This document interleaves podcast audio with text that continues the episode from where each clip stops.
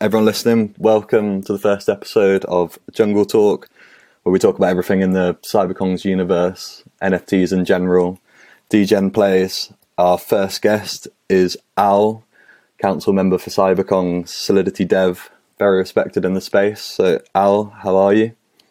Hey, thank you so much for having me, Enzo. Uh, really happy to be here. And uh, hey, everyone, and uh, thank you for uh, tuning in. Yeah, no problem at all. I'm guessing been a pretty hectic past two months, past three months. How's it been? It's uh, this space doesn't let you rest. That's what I can say. There's way too much to do, and even if it's not out, uh, you know, on your project, uh, CyberKongz here, for example, there's always something to think about or to fix or to kind of like uh, learn from outside. Um, so it's uh, yeah, this is there is way just too much. There is way too much to do here. No, definitely. It kind of feels like we're in a different time dimension sometimes when you're in NFTs. Yeah. You can either go insanely slow and insanely quick, but yeah, um, I definitely get that. So speaking of the space, when when did you kind of first hear of crypto? What year was it? How did you get into it? What was the first play? Kind of just talk us through that story. Right. So my first ever, uh, you know, interaction with blockchain was when I was a lot younger. Mm-hmm. I was uh, I was 14 back then, and I've heard people buying Bitcoin uh, pizzas with Bitcoin. So that's that's technically how far it went. Uh, I never really did too much about it, sadly. Uh, I was just too focused on playing Pokemon or Super Smash Bros. Melee or something like that. Uh, but the true, the, the actual one is uh, probably around 2016 uh, is it 2016? Yeah, 2016. Uh, I first thought looked into Ethereum and everything, and just I was like, ah, whatever. You know, I didn't look too much into it. And one year later, uh, I started to really get into it. A friend of mine gave me a lot of links to look into, understand what's blockchain, understand what are, what cryptocurrencies are, uh, what's mining. You know, the the bread and butter when it comes to kind of learning uh, blockchain 101. And eventually uh, early 2018 this is when i pulled the trigger and you know i bought my first eth and i started shopping around getting some tokens trying to be an ico investor as they called it. And uh, this is what really started uh, my whole adventure in this new world. Do you remember the ethereum price when you first bought in Oh, it was bad. I bought in at like thirteen hundred dollars. It was it was going down. Like yeah. I, I bought in when it started to go down. Like legit, what I put in, uh, the the amount that I got at the end was like 90 uh, 10 percent of what I put in. it, it dropped it dropped by ninety percent. It was it was crazy. I feel like that happened to a lot of people though, and then you kind of either make it out the other side or or just give up on it, especially people that went through the whole euphoria of the 2017 bull run and then oh, the collapse yeah. of 2018. Yeah. I went in when it collapsed, and uh, the best analogy is, is you know Bane when he's explaining how he was molded in darkness and he hasn't seen the light until he was a man. That's exactly how uh, going through the 2017, 2018, well 2018 up to 2020 bear really was or felt I mean, it's it's it's literally that. Like I had to cope so much uh, messaging people, explaining like why should I keep holding it? It's just so hard. Like I'm, I'm down so much. And um, one of the person was uh, was Coco. Uh, Coco was really helpful. You know, helping me understand all those things and calming my nerves at first because it was it was very stressful. You know, I was I just came out of uni and I mm. was trying to figure out what I wanted to do, and uh, you know, telling your parents that you're down 90k on some money that you've earned on a, on, on a job is is is not necessarily something you can say. Yeah, yeah, for sure. So, so how did the relationship with Coco first come to fruition? How did you meet? Was it through Axie or? Yeah, yeah. So basically, at first, as I said, ICO buying some tokens. I bought like wrap tokens. Uh, shit, I don't remember this. It was some bullish, uh, some project that Vitalik was super bullish on. I don't remember the, the name, sadly. Uh, I'll remember at some point, maybe later on. Yeah. Uh, but anyway, I, I'm a big Reddit user, and eventually I saw Axie Infinity, joined the Discord, and literally two days after I joined the Discord, uh, I was I really enjoyed it, and I was looking to buy my few, my first Mystic, And then after my first Mystic, I was like, I need a double Mystic now. Like this is this is good. And uh, I bought my first double Mystic from Coco. So my first interaction with him was uh, me saying hi and asking him to give me a good price on the double Mystic. yeah, I, I, remember you showed um, a few of the conversations in the CyberKongz Discord, and he's got a bizarre way of using uh, emojis. Yeah. Coco, doesn't he? I should stop leaking. He was actually a bit cross when I leaked, but at the end he was just laughing. But yeah, I should be a bit more conservative. But his emoji uh, usage over the years is definitely something that I was. Uh, I am very privileged to experience. Uh, we went from emojis to rave pepes. Uh, we went to Ricardo's. Uh, we went to Harold's. And today it's a mix of Harolds and Keks. The Keks uh, are very powerful. The ultimate Kek is Coco's favorite emoji right now. Yeah, yeah, I've experienced that myself a few times. Um, so, kind of in was it 2018 that you first spoke to Coco? Yep.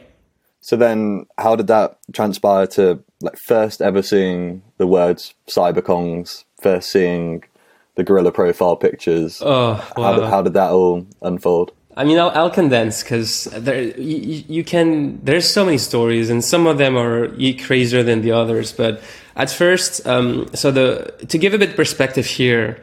So uh, I I used to stu- I studied mechanical engineering, and I wanted to work as a mechanical engineer, and I did find a job as a mechanical engineer, uh, but I quickly found that that's not what I wanted to do. And eventually, I started looking into computer sciences and coding, and I started to build games on Unity just to learn code and try to figure out if this is what I wanted to do. And uh, by learning Unity, you learn C Sharp, which was one uh, one of those nice languages you can uh, start from. It's object oriented programming. It's strongly typed, pretty solid if you want to start out. And uh, before joining the crypto world, I was just practicing and you know just trying to get better by building Discord bots. And uh, so after I joined Axion, I started speaking with Coco. Few times he was asking for, "Hey, can someone make a giveaway bot? Can someone do this? Can someone do that?" And uh, I was always DMing him to say, "Hey, I can do it. I I, I think I can." And uh, basically every time there was like a challenge or someone saying, "Oh, what if this existed?" Uh, I asked myself, "Oh, that's a good idea."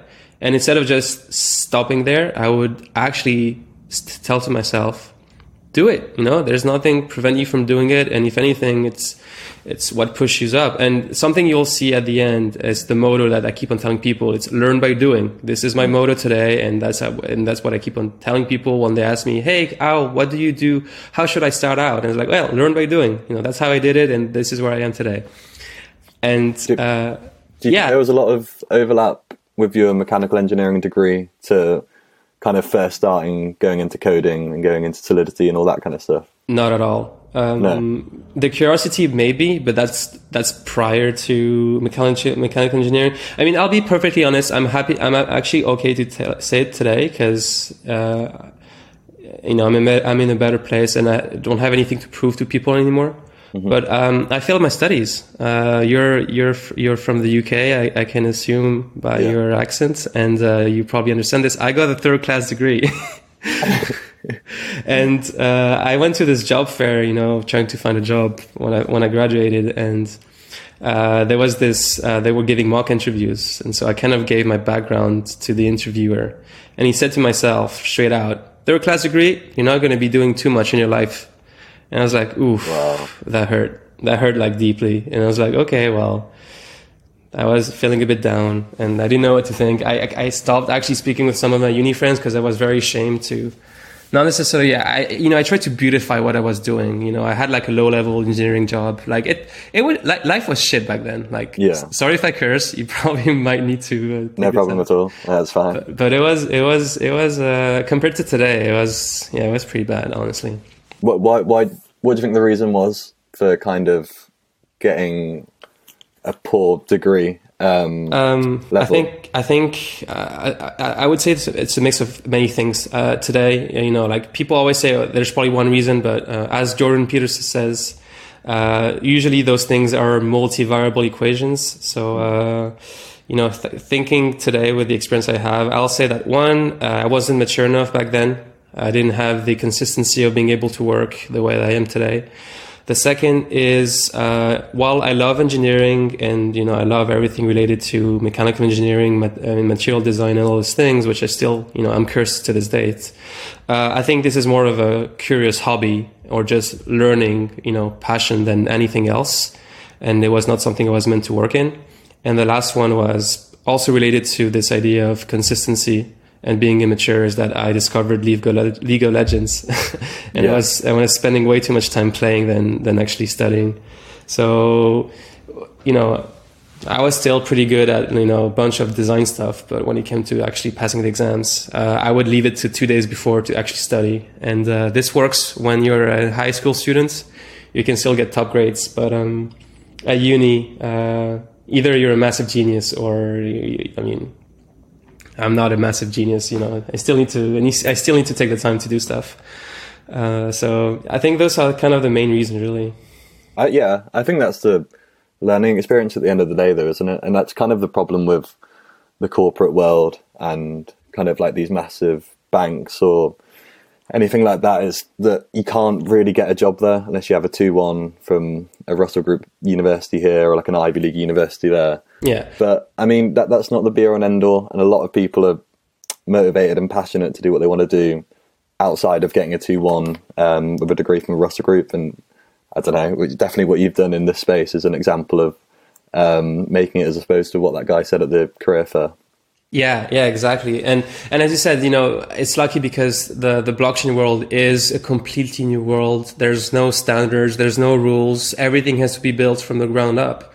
And so there's this opportunity for people, especially in the dev world, where there's no direct impact on the skills you have. You can you can just learn, as I said, learn by doing because it's totally totally fine. If anything, it should be promoted to do it this way. But you know, uh, more traditional jobs like uh, you know being a surgeon or a doctor or a pilot or a civil engineer, sadly, you cannot learn by doing in those jobs. Mm. yeah. Hello, sir. Let me do my first brain operation on you today. what, what, what do you think? the main differences would be say you went and became a developer at a large multinational corporation like Google. I mean, how, how different would all the processes be compared to the freedom you have now? Uh, it's so hard to grasp because uh, after tasted the freedom of being able to work on multiple projects like we are today, on most of those in, in most of Web three and, and uh, DeFi and everything, uh, it's it's hard for me to actually be able to see myself in such a corporation, assuming I had the skills of a corporation like Google, for example, hiring me. Mm-hmm. I'd say that my mind is probably better off for coding in general. So had I studied comp sci early on I would probably be a good dev today. Um, I th- I th- do you wish you did that instead of mechanical, uh, mechanical no? No, no, I, no regrets? I, I try to live a life of no regrets. So uh, I, I when I was when I was 18 and I got into engineering, it was my choice. So I fully accept it. If anything, I try not. I, I try to do stuff that I. So when there's a choice I have to do, like I'd rather do the choice that I won't regret. So even if it's a bad one, so that it just it just happens. I remember I, I mean this is this is probably getting personal, but who cares? But I did ask my crush at some point. Like I did say like I did tell her about my my sentiments and everything towards her, and it didn't work out. you know, it was it was a cringe moment. I'm not gonna lie, but uh, you know, I don't regret it. You know, that's that's that's how life is, right?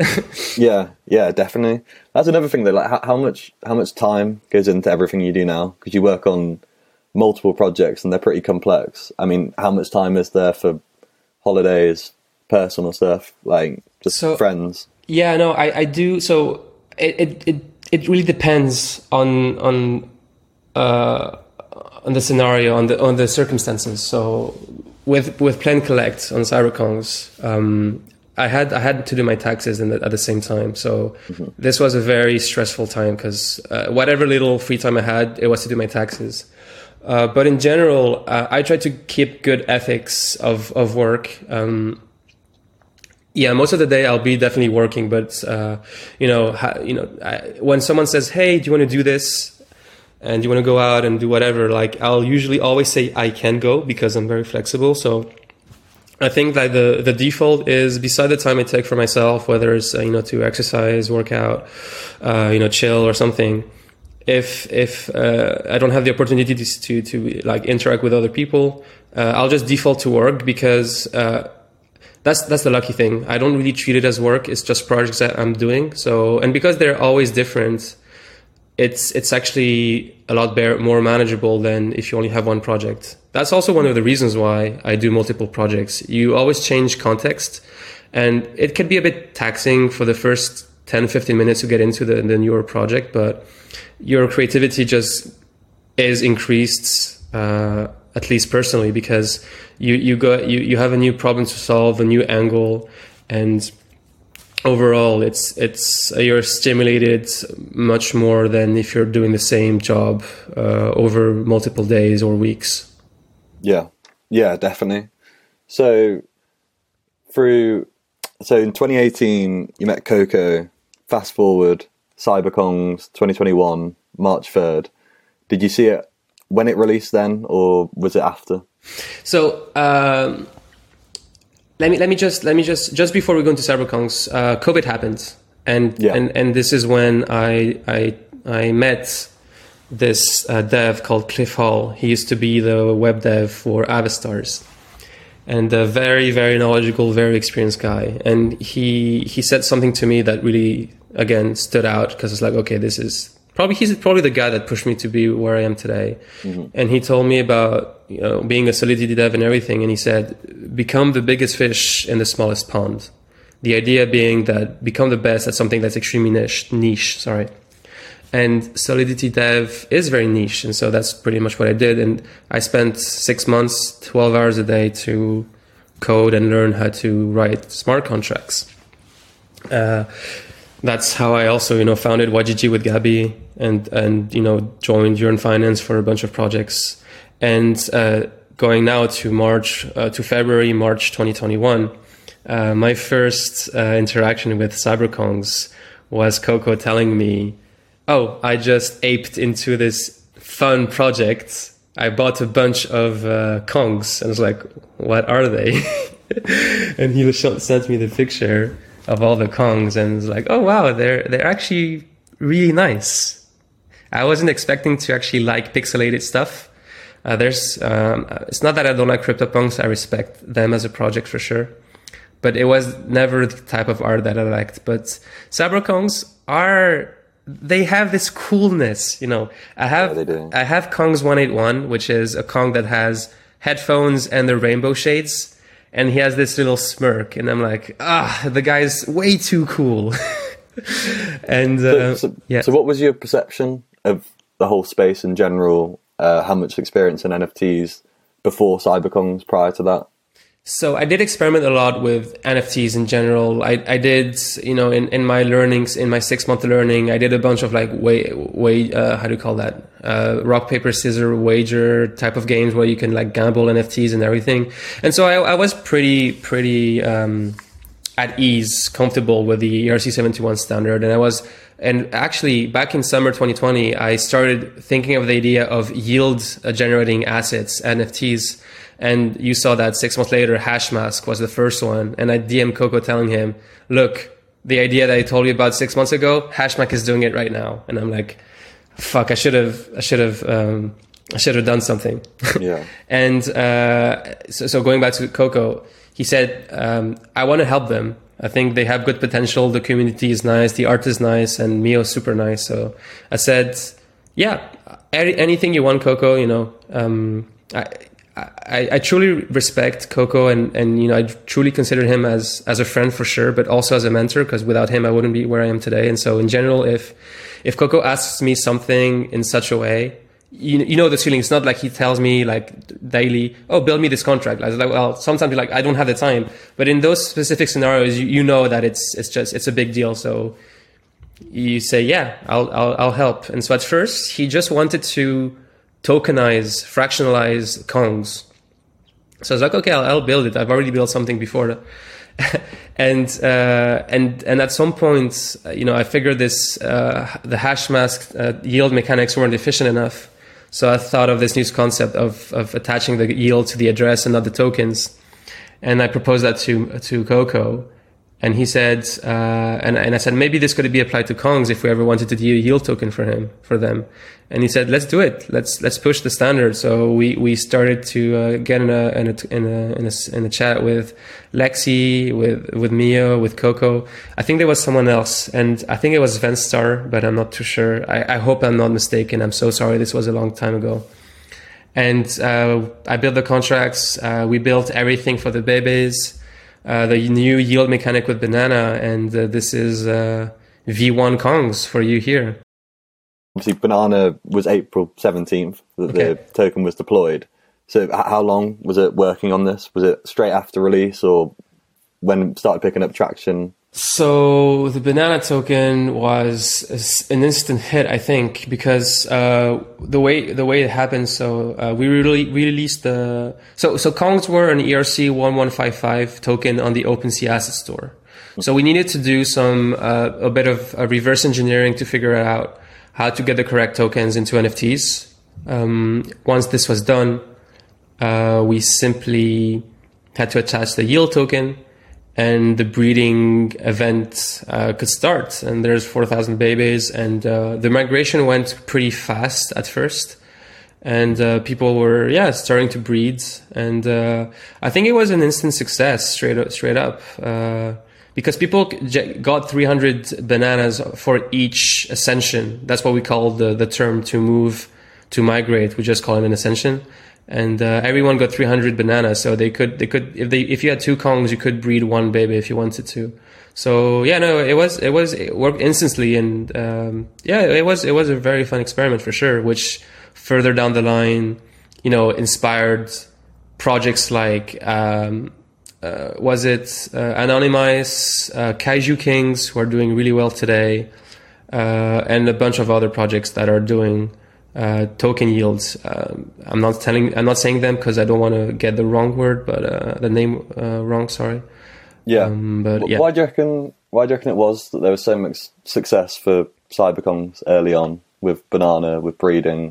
Do you reckon it was just kind of the innovation, something cool, the cool artwork, or do you think there was more of a community sense, or just multiple things coming together holistically? I think, yeah, again, multivariable analysis right here. I think the fact that uh, we're retaking, uh, you know, a, tag that existed for a while, you know, breeding already started with CryptoKitties and, and Axie. Uh, the yield token was improved, so we had the more gas efficient way of pushing it. And the art was actually quite innovative in a way. Like uh, Bored Ape was actually actually came later than us. Uh, their art pleased a different audience and ultimately was probably the the, the, the winner in this one. But uh, what is good about CyberKongz, I would say, is that yeah, the the growth of the community was very strong. The people that hold Kong assets in general are very happy to hold, and the retention rate seems to be really good um, and and which is which is a good which is a sign of a you know a very good community. Um, I'm not usually here to speak about prices because uh, it's it's not what we focus on. But beside price, the retention rate, if anything, is good because that means that people trust the project and uh, are happy to hold long term. Yeah, has it been like that? Because obviously, I mean, it's quite elusive, pretty famous in the space. Wall Street Kongs has has the community kind of always been that kind of way since the very early days, or has, has, have you seen a massive change? Has it altered drastically, or is it still pretty similar? No, if anything, I think it's the same. Actually, the only change is probably the the, the emote trends. so the keks now are have ascended. Now we have kek shades, we have rainbow keks, we have explosion keks, we have ultimate keks. I saw the new cube kek beside the things and the and the Dua bands and whatever. I think I think people are just what what what I'm what is really cool about the WSK is I have those vibes that I always see the same people, and this is what I truly love. Even though there's four thousand people that can like spam but you know that that's it. That's four thousand. So it's it's kind of okay because all the people here are are just chill and in general, which is super nice. Uh, and and this is one of the reasons why I love spending time on WSK and just trolling people because at the end of the day we all know that it's kind of it's friendly banter like we're not trying to be mean if anything everyone's very helpful there's always going to be a bit of you know uh, animosities from time to time. You know that's that's just human nature. But uh, you know as long as that's you know the minority of events, I'm very happy with how the community behaves and and how they how we interact with uh, with them. It's it's a lot of fun. I, I think it's very light-hearted in there, and I think everyone is kind of extremely benevolent and I kind of think that filters down from the council. I mean, Coco basically epitomises benevolence, and I think mm. everyone's super supportive of each other, very friendly, and it, yeah, it's just it's just it is a nice vibe in Wall Street Kongs yeah. and in the Cyber CyberKongz Discord in general. I truly agree. I'm I'm an advocate of whatever you give, you'll get back tenfold. And uh, you know, there was a lot of frustration with uh, the ape coin and people saying, "Why are they making it just because of VCs and everything?" Uh, you know, we also felt that it's it's almost like people are overlooking all the work we do. Uh, but at the same time, you can't overlook at the work that Bake are doing. Uh, you know, and credits to them for being in their position. But uh, you know, we we've chosen a different path uh, and we know we learn from our mistakes. You know, that's stuff that we will be able to keep on pushing forward with, for example, advertising and then be able to, to push out Kongs further into the ecosystem. But I would never take back anything that we've done. And if anything, we have one of the, I, I can't say, I, don't want to say we have the best community because, you know, I, I haven't been in any, uh, on all of the communities. But what I can say is I'm in a community where I feel very welcome and and for me this is the best feeling. And if i feel welcome i hope that the newer people can also feel the same thing. Yeah. Yeah definitely. I mean one of the most one of the biggest things that's come out recently has been play and collect. Obviously you must have worked on that for a while. Just how did the first concept of play and collect arise and then how did it come to launch? It's uh this is hard. Um because it's it's kind of like a very foggy, very uh, half remembered dream state. Mm. Because uh, I remember Play and Collect being uh, thought of already sometime in fall 2021, and Coco telling me when you have time, sir, you know, have a thought and start building. And it was yeah. So so was this was this your your own fault? You thought gamified minting experience? Oh no no. Who who got the idea first? I want to say it was a group type of brainstorming session, but it could have been Coco, could have been Mio, could have been anyone. I don't think it's my idea. I think uh, I think it's a it's a group thing. I mean, most of Play and Collect today, a lot of the specs are are are group focused. I mean, on, on the way we found them. Uh, so, uh, but yeah, I just remember Coco kind of like mentioning and giving me the specs in November and, and saying, hey we will need to, this to be built for December initially. and I told him this is there is no way we can build this for December. but for any for any developers, how how do you kind of once you've brainstormed with the team, got the concept for play and collect, how do you even begin to sit down and write the first line of code and then get to the, the last line of code? Oh God, it's a, it's a very long process because uh, one of the bigger problems was that we wanted to make an on-chain game and uh, and we wanted like this energy system also or a way to like lock things. And i kept on telling them we need staking or we do an off-chain game. And they said no off-chain. So i was like ah so i need staking. But then people said we need staking but it's going to be expensive. Because at first we wanted to be on mainnet and mainnet uh, fees would have killed us. So we so we then migrated to polygon. Uh, we decided to migrate to polygon. It was okay. But even then we one of the one of the really longest things that took forever to figure out for Play and Collect was this idea of staking assets without losing ownership. And it just came out of nowhere. We know we were discussing with Coco and he said, we want staking without staking.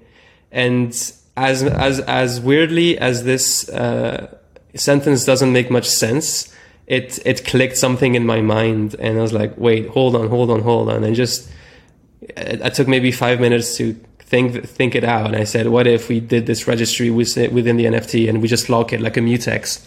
So for non-devs, a mutex is is basically uh, a piece of code that protects either an execution of logic or some data. Uh, the analogy would be imagine you want to go into a toilet and there's a line to go to, to the toilet, and when, when there's someone inside, uh, the door is locked, no one else can go inside as soon as the person has done uh, is done whatever they're doing they unlock the door get out and then the next person on the line goes in locks it and uh, do whatever again they want. And the the mutex is the lock on the door. It protects whatever people want to do and uh, once it's unlocked someone can go in. Uh, so that was basically the idea of the lock registry. And once it's it's been thought out and built uh, everything went a lot more smoothly, and the design of the contracts uh, was at a steady pace. Uh, the lock registry was really the the, the hardest uh, thing, even though the game logic itself is quite complex, and there was a lot of improvements and gas optimizations related to. Uh, bit shifts. We don't know. Going need to go into details on this one, uh, but yeah, you've lost me. Yeah, but uh, the it was it was pretty good. The the middle part of staking was what was the biggest hurdle for Play and Collect. Do you, do you think the lock registry was kind of like an epiphany moment? A hundred percent. I think this is one of our this is one of our key uh, key innovations. In terms of the lock registry epiphany moment, how far do you think it can go, evolve? Like, what, what's the future of it? Oh man, like currently there's there's potentially three uh, use cases I have, and so one of them is as as as we've heard. Uh, I think that I don't know if this is the best term to coin, but this the idea of stakeless staking. We've, mm. we've also seen non-escrow contracts uh, for uh, and, and which is what Samourais call their their system, which is a bit more simple, which is simpler than the lock registry, but uh, serves a very similar um, uh, use case. Uh, but uh, yeah, like actually, if I can leak something very soon, so we're recording this on the 31st of March. Within the next potentially two, three, maybe up to four days, we will be releasing a blog post explaining all the beauty of the lock registry and uh, a new contract that we call the Guardian contract, which uh, people were kind of like um, uh, they were calling it the 2FA contract. Yeah, this is big. For, any, for anyone that doesn't know, Owl posted a tweet basically giving his private keys, which is rule 101 of what not to do in the NFT and crypto space, um, to five CyberKongz VXs. I think it was worth about 25 Ethereum, basically proving this locking mechanism guardian contract if i'm right Owl yeah that's correct and actually uh, people have been playing with that team and they've committed congium and there's someone that managed to get five bananas out of it, which is amazing. But but like what what does this? Because obviously there's a huge problem in the space. I mean, you see it every day. Tragic stories of people getting hacked for millions sometimes. I mean, I mean, what does this mean going forward in terms of the space? That's the thing. It's very tragic. Like there's been so many hacks of people saying they got their seed phrase compromised, that they've had they were uh, they they they fallen for a phishing scam, uh, from some social engineering scam, and all those things. And had had the lock registry been uh, part of the ERC seven two one contract.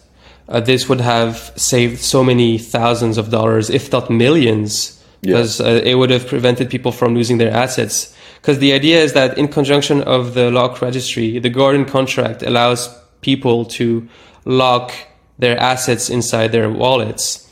And so, uh, just to give an example, so you have all your assets on a hot wallet. Uh, the idea here is like you can, you, you, you have the convenience of not needing to click on your ledger all the time. You just click on MetaMask and, and confirm. And then you set a Guardian, which is a hardware wallet and this hardware wallet can lock and unlock your assets. And once uh, they're locked, they cannot be moved. So even if you leaked your private key like I did, people would not be able to retrieve those assets. And what is cool is about that is that means that your assets inherits of the security of the of your hardware wallet while benefiting from the flexibility of a hot wallet, which is being able to do quick interactions on chain uh, via MetaMask or via script if you wanted to, and uh, which is amazing. You know, I, it, it, seems it's it's it's almost quite crazy that this tech hasn't been created until today. Like uh, there was actually a blog post today or today or yesterday about Aavegotchi pushing a very similar context, but they want to do rental, uh, which is another topic, and the lock registry uh, the the purpose of the lock registry works extremely similarly to their rental system. So two different problems that arrive to the similar um, uh, uh, tech or or, or uh, code, I would say. They so no, it, it is definitely interesting, and it it proves to you that you know uh, good projects think alike. I would say. I hope. I hope this is true, and this won't age badly. uh, but if people are starting to do it, then there there must be something good about it. So, so when the assets are locked in the lock registry, is there any way for them to get compromised? No, no, no. Uh, there's there's literally no way. You can safely retrieve them as well. The only requisite is that the uh, address where the assets reside, we need to allow the guardian contract to move those assets out, so you can unlock and transfer all in one transaction. We call that to be an atomic transaction. Uh, either everything goes through or nothing goes, and uh, this will this will allow people to safely retrieve assets if uh, their hot wallet would be compromised. And do you think there'll be widespread adoption of this soon, or how do you think it will peter out? Well, I I think it would make sense. At the end of the day, we don't control what people do, but I uh, you know I'll, I'll, definitely be an advocate of newer projects uh, to to adopt this uh, standard because it doesn't add much gas usage on transfers. There's only one more check uh, of storage, which is very negligible over the transfer costs, if it also allows people to protect their assets in a, a way better. Uh, sorry, if, if, they can protect their assets in a much uh, with a better system and better security. So for me, this is a clearly a net positive for everyone that's uh, you know considering using this this standard.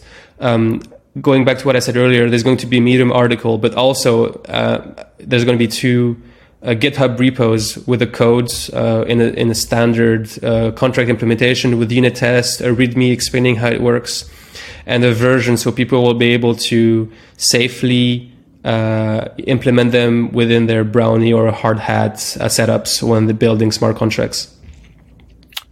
Wow, that's yeah, that's pretty insane. How long did all, did all this take to work on? The the the the, the Guardian contract. Yeah. It's funnily enough, uh, the way it all started was once Play and Collect was released, first day, uh, I went to bed at some point. I don't know when, but uh, when I woke up, people were saying how a user got their private key compromised and the hacker extracted all their assets out of their wallet yeah. However, they were not able to retrieve the VX assets because they were uh, locked up into the adventure contract, and the hacker was uh, didn't wasn't tech savvy enough to understand how to unlock them. Simply because uh, you know they're they're also working with time and they're trying to extract everything as fast as possible and understanding how the adventure worked. If they were not aware of what CyberKongz were, uh, they would have not been able to do it and uh, because of this, it, it bought the users the user who got compromised enough time to safely unlock those assets and then say send them to a wallet that they controlled. And uh, I thought this was a fantastic story because it, it shows to you how the lock registry is so powerful. And from this incident, uh, I started working on this Guardian contract. I've perfected it a bit and uh, currently with uh, the help of a good friend of mine called Gaspacho. He's also a dev that I work with a lot, very talented person. He's building the web app, and we're very very close to releasing uh, the tool to the world. As I said, alongside the blog post explaining how everything works. Cool. Yeah, that's very cool. I do remember seeing that actually, and I kind of thought it was pretty insane because literally every asset got wiped apart from the VXs, wasn't it? Yeah, correct. Yeah, yeah. Yeah, that's crazy. I mean, that I mean, it kind of just shows the innovation of of Play and Collect as a whole. But aside from the lock registry and Guardian contract, how do you think Play and Collect's been received? How do you think? How do you think it's been? I think it's been very positive. Uh, we've definitely been uh, the, the trends of usage and how many runs are being done per day has been uh, a lot higher than what we've anticipated, which is surprising, but it's a, a very happy surprise. Yeah, I was going to say it must have exceeded expectations when uh-huh. you saw the total banana prize pool from, from season one. Oh, 100%. We were expecting, uh, I don't know, something like 20,000 runs over the first uh, first uh, five days or something. but for, for anyone that doesn't know what play and collect is, I'd say you're the man to explain it. God, this is going to be a hard one, but basically, uh, the a play collect is a new on-chain experience for Cyberkongz VX holders. They can log their VX into teams that they can send into adventures and play some gamified uh, game. Sorry, and they can just participate to this gamified game where their VX can return with experience points and loot, which would allow them to get uh, more items uh, and and and assets within the Cyberkongz collection. Yeah, I'd say that's a pretty good summary. I'm pretty bad with summaries. Uh, I think I think inverted would have been a lot better for this one. where where where do you see it going forward? Play and collect. Oh, God. Obviously, we're still in infancy stage at the There's moment. There's so much. So I've I already have so many ideas of how play and collect can evolve into. So this is just a prototype or V0. I don't even think this is a V1 because this mm. is just a, a, new a new way of of gamified, you know, uh, emission and and the, the purpose of play and collect serves is is so is so big like you can use it to give whitelists you can use it to uh, you know distribute a new collection you can use it to distribute you know a partnership token you can use it to just be involved within the Kongs ecosystem. You know, there's going to be crafting at some point, and you know, play and collect is going to be the method used to distribute those craft materials to everyone. But yeah. not only that, the play and collect uh, experience as we as we know it today is just the first iteration and it will evolve. It will be a bit more complex. It will you know for example weapons are starting to be uh, uh, you know discovered right now. Who says that play and collect won't allow you to have those weapons equipped for example? And and also here's another leak for you guys.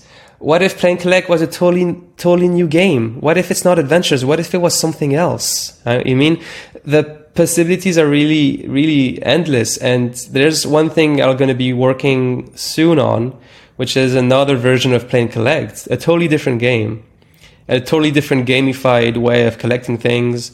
It'll potentially be more interactive. And, and this is super exciting. You know, this is the type of things where it's it's also a challenge because making games on chain is very hard. Uh, you know, I don't think the EVM is a very good game server but it's always good to actually try it out, see what we can do. And uh, yeah, like there you go. I mean, no, I, I, think there's there's some cool points there, and the future's bright. I think, I mean, you touched on it. There's a massive issue when you think about the current paradigm of supply allocation and NFTs, like aka whitelist spots. I mean, it's kind of encouraged a bit of a toxic um, effort code amongst young people in terms of just sitting on Discord for eight hours a day, uh, purely for monetary incentive. Do you think potentially play and collect as like a gamified minting experience is kind of could potentially alter that paradigm in the future? Yes, if anything, if anything, this new minting experience is one of the many possible uses of play and collect as I said earlier, I mean, it's just not minting. It's just so much more. It can be. It can also be just a very fun game. It can also be a way to to give out, you know, new tokens. It's it's it's basically an engaged way to distribute stuff to people. Like if yeah. they're participating, they get stuff. So it's not just minting. Uh, but yeah, definitely one of the reasons why we wanted to push play and collect. Yeah, because it's, it's active engagement that's enjoyable, and you get rewards at the end of it. Yeah, that's correct. Yeah, basically. So, I mean, people can speculate all they want about when the next Cyberkongz collection is, but I'd assume it would be launched through Play and Collect. It would be. It would actually be a mix uh, because having it all through play and collect is very restrictive. Uh, you know, if we push a new collection, it's also one of the reasons we would do that is to actually enable new users to join our ecosystem. Mm-hmm. And we, of course, always will want to reward our most, uh, you know, diehard fans and, and, and, you know, community members involved since day one. And, uh, doing so, it makes sense to you know allow people to you know participate and and and earn mint uh, rights within the play and collect experience. However, we will also have, you know, whitelist for people who are joining the Discord and everything. We will also, also potentially have a public sale and we also have a gas war, you know, a bit, a bit of everything. I, I, I think it makes sense to serve a bit of all crowds. And, uh, of course, things will change based on, you know, popularity and, and how much audience we have to, to mint this, this new experience. But, um, I don't want to spoil too much on how we want to do it. I still think we want to make it a surprise because there's so many game changers here, and uh, I don't want to leak too much on this one. Uh, but I, so this is just for you, Enzo, because uh, I think it's nice to to hear. But for the mint, for the public mint, to prevent gas wars, there's a function in Solidity that allows you to check how much the gas price is when you execute the function. And so what you could do is that uh, on, on, the function, you can say, if the gas price is superior to, say, 100 gwei, you revert.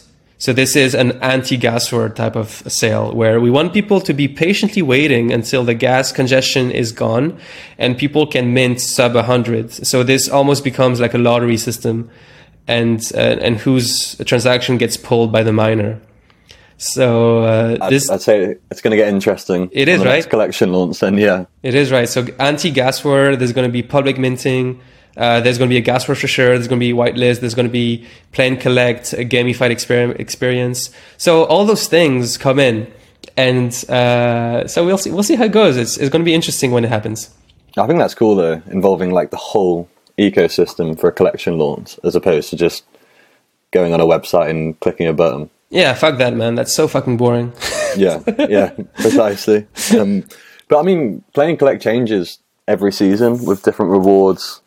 Um, it doesn't even just have to be a new Cyberpunk collection. You can you can do multiple things. But what I wanted to know is, would it ever be possible to include NFTs from other projects inside play and collect rewards? Is that is that possible in any way? That is hundred percent possible. It is. Yes. Yeah, because I've seen a few people speculating that could be the case, and it would be a pretty cool concept if it happened. More coming soon. there you go. It's just exclusive for Jungle Talk. Um, yeah, I mean, uh, overall, just the NFT space.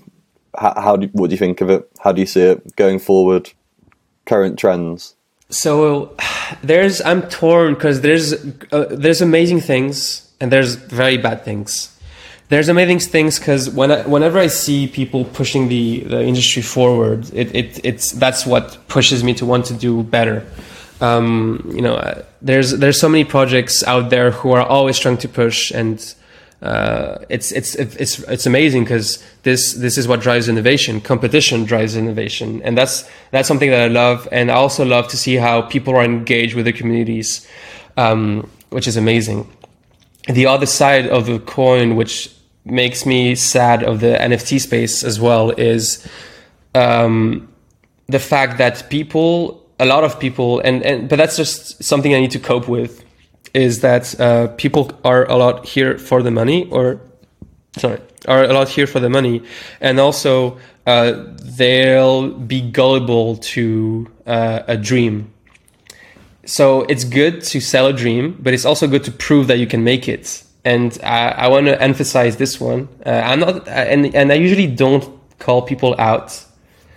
And uh, and I'm not here. I'm not saying that the team isn't is is bad, but I want I want to touch on the Pixelmon incident. So Pixelmon raised 70 million to create a very ambitious project really, uh, around uh, you know a Pokemon esque uh, world and made it out of voxels and the you know the the pictures and the how how do you call uh, you know the the the, the trailer yeah the trailer sorry. Amazing trailers and all those things. They, they released a demo i think which yeah. received a lot of people. And and the te- and the demo sold it right and when they released it boy oh the memes that came out of it and they what, the actual collection. Yeah, it was terrible. Yeah. It was terrible. Uh, there's a meme about Kevin, which looks like a, a small zombie, and and just overall the audacity of the devs to actually use uh, Unity assets from the asset store that cost like 170 bucks is outrageous. Mm. And and to me, and and maybe the devs truly want to make something out of it but uh, you know, and I, and I'm not here to start a witch hunt or anything, but it's just that the fact that they raised so much and they yet still pushed a reveal that is something that I could have done alone in in two hours. You know, of of, of uh, I don't know. It's just I think How- it's it's How so would bad. you prevent it? I mean, because there's a lot of people, and probably young people, and you got to think about some of the stories. I mean, free ETH is a hell of a lot of money to a lot of people. Some Yeah. people could have started with hundred dollars, all that grinding to get to free ETH, had faith and trust in the team, the project, and then they spend. I think it was nine thousand dollars at the time, and then and then that happens. I mean, there's probably quite a lot of devastation. Well, there's loads of devastation that's just come from that one project. So, how do you kind of prevent it going forward, or is that just part of the space being no, no, no. in an infancy stage? there's it's it's yes but there should definitely be stuff done to prevent it and so you know one of the thing is uh, you know when new projects come out i always talk about trust and reputation um, and and that's one of the things if an uh, if if a known user and I'm not I'm not talking about influencers because influencers are, are here also to pump their own bags and I'm sorry there must be some truly great influencers out there amazing content creators but a lot of them also are just there to pump their bags you know uh, maybe I'll, I'll be called out on this one No, that, that, was- that was 100% one of the problems. I mean, Yeah. there, Uh, there were some influencers put- reacting live to the demo. Yeah, and then and then there was also people like I remember uh, uh, Andrew Steinwold. Steinwold. I'm so sorry, Andrew, if I'm pronouncing your your name wrongly. Uh, but he did say it's very suspicious how they managed to raise 70 million just on the trailer, and he was right. And this goes to sh- to prove that you want you want devs, actual devs and and builders of the industry to vet and approve a contract uh, Uh, sorry, approve a project. Had you know people like I don't know, Axie said Pixelmon is an amazing concept. You should guys, you should check them out. This gives a lot of credibility, and and this goes back to what I was saying. Trust and reputation in this space are worth a lot. And I also want to share this little experiment, this little project, side project that I've done in the past few days. Uh, basically, as you've all seen, uh, Bored Ape has released their token, and they were allowed to enable allow people who hold who held ape uh, assets, mutants, to collect uh, ape coins uh, out of uh, just claim them.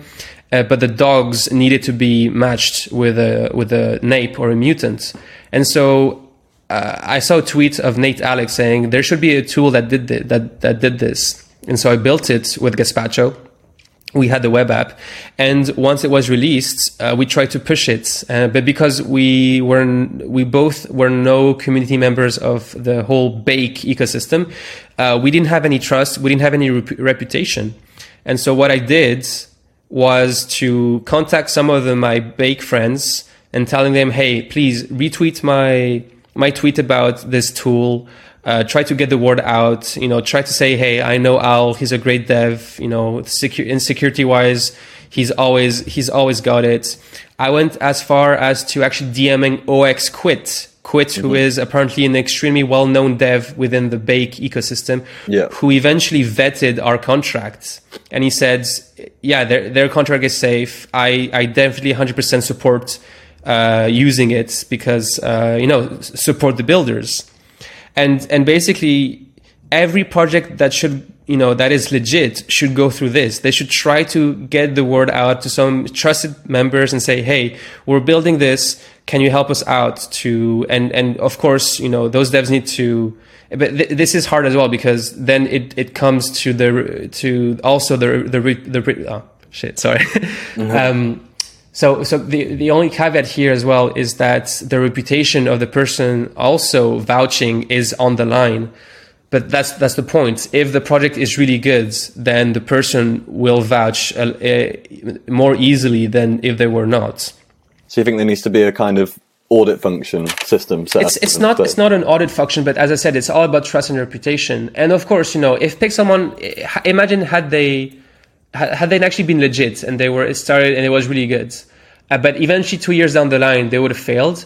It's different because at least they show that they tried, right? and and this is totally different. I'm just saying from the get go, like c- clearly someone. I don't know what they're doing now. They have sent a million, but clearly they're probably building, and and great if they are.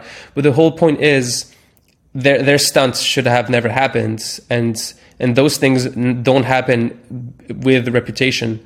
Another good example is Cyberbrokers. It's Josie that built it. Josie had extremely good reputation before, and it showed. Their project is amazing, is doing incredibly well, and and there's no rug pull, no disappointments, and this is all because of trust and reputation.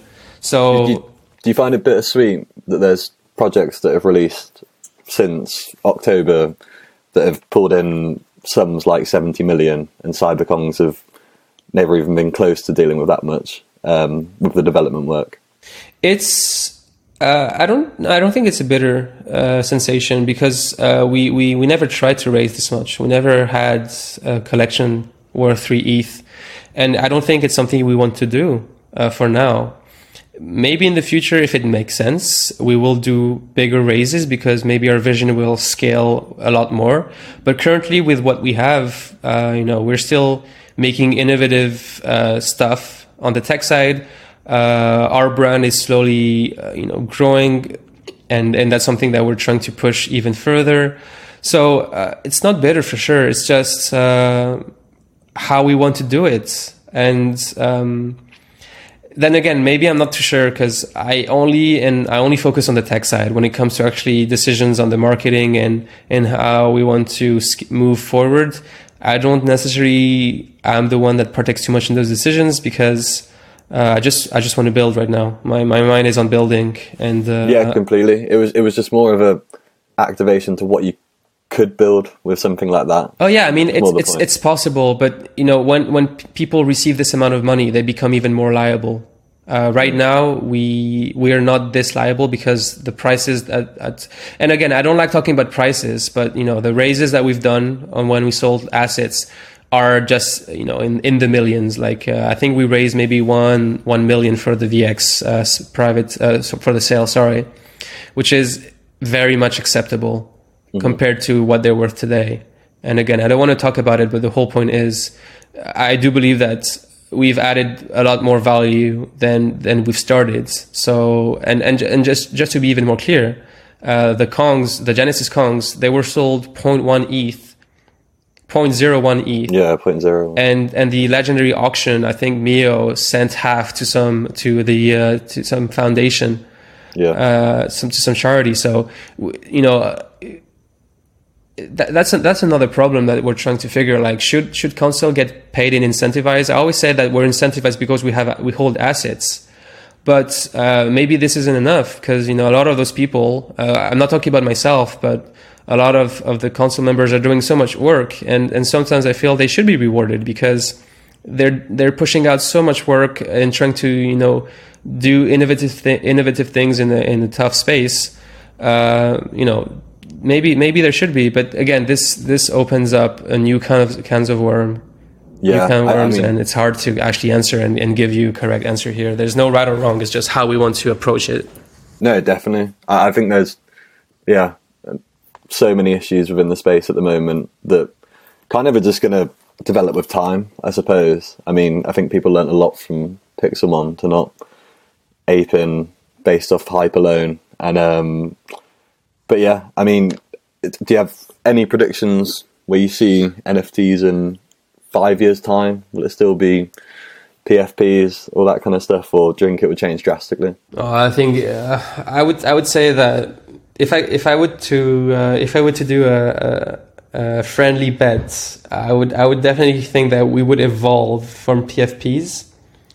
Uh, so so PFP concept would probably stay because it's, it's a social status, mm-hmm. but but the package of a project would be much larger than what it is today. Uh, today there's still a lot of just it's just a profile picture and then this is what we intend on building, but the intention as as as loud and ambitious as you are, uh, you know, you got to prove that you can do it. And and once again, it goes back to what I was saying about trust and reputation. Uh, you know, if we if we did ever start a, another project or a new collection within the ecosystem, people would be a lot more inclined, I would say, to get into our uh, into the sale, simply because we've proven that we can actually build and that we can actually deliver and that we can actually over that we try to over deliver if anything. And um, and so yeah it, it all goes back down to trust and reputation which is crazy in a decentralized w- uh, world. Yeah yeah. I mean it's all it's all just a bit crazy really isn't it Mm. um it, do you think you've changed much kind of personally since joining CyberKongz since being a dev since the days of getting rejected at the um, career fair. yeah, it's been a wild one. It's been, it's been a very uh, a, a, very interesting ascension, and uh, not only on the dev side but on the philosophical side as well.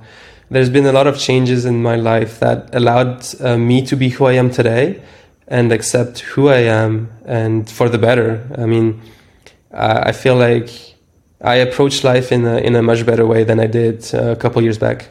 I was going to say, do you feel more free now? Because when you come out of university and you kind of, most people are thrown into the corporate world, there's a severe sense of being trapped in a way. Yeah. The, the Web3 world is very free. People allow you to do what you want, which is something that is amazing. In corporate uh, structures, you're only allowed to work on one job, and that's it while Web3, no one prevents you from doing anything. I actually hate the word employment or working for. And now I prefer the idea of contribution and, and being a contributor within an ecosystem. Uh, I don't work for CyberKongz. I contribute for CyberKongz. And that's something that I, I say in general. Like, I don't, I don't like the term working anymore. I think it's, uh, it, it doesn't, it doesn't go with the idea of what Web3 and, uh, uh, decentralized work uh, represents. Yeah, yeah, I like that mindset. If, for people wanting to get to that kind of mindset, that I don't know, perhaps they want to get into Solidity, want to get into coding, smart contracts, but like they know nothing about it. What what would be the advice? Um, yeah, start reading online. Google is so so so easy. It's the biggest encyclopedia you have, and uh, probably start with Crypto Zombie. It's always a very good uh, you know way to learn Solidity. Um, but yeah, documentation, reading it, uh, reading contracts on on EtherScan, understanding how they work, starting coding your own implementations. You know, those are the things that I did that allowed me, and I started from nothing. You know, Solidity was a, was a language I didn't know back then and and this once again goes back to what I was saying earlier on. Learn by doing. Uh, the more you do, the more you learn, and the more you learn, the more comfortable you become in the area that you're trying to get better at.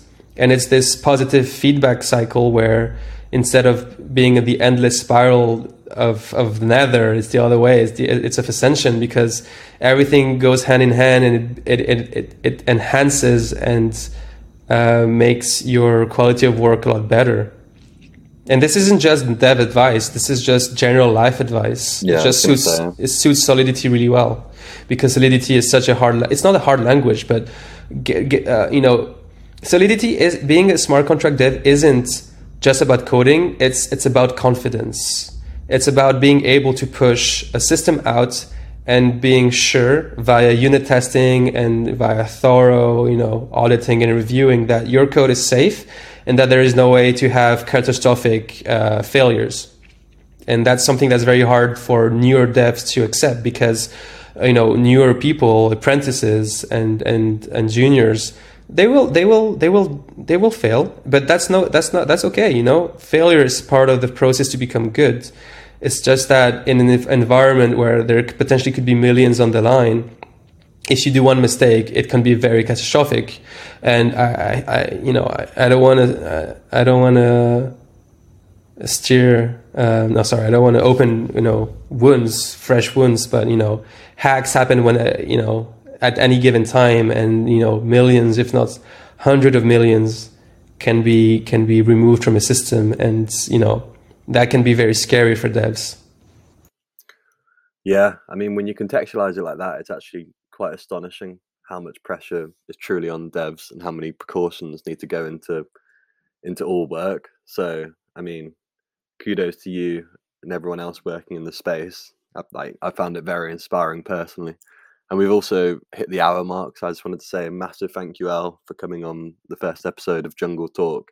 really appreciated your time. I'm sure a lot of people will find what you've said really insightful, really inspirational, and yeah, I appreciate it. Thank you very much. Thank you so much for having me. It was a great uh, speaking with you. Uh, I'd be happy to you know come back whenever you want. And uh, thanks everyone for listening. And I'll see you guys next time. Stay safe. Yeah, definitely. Cheers Owl.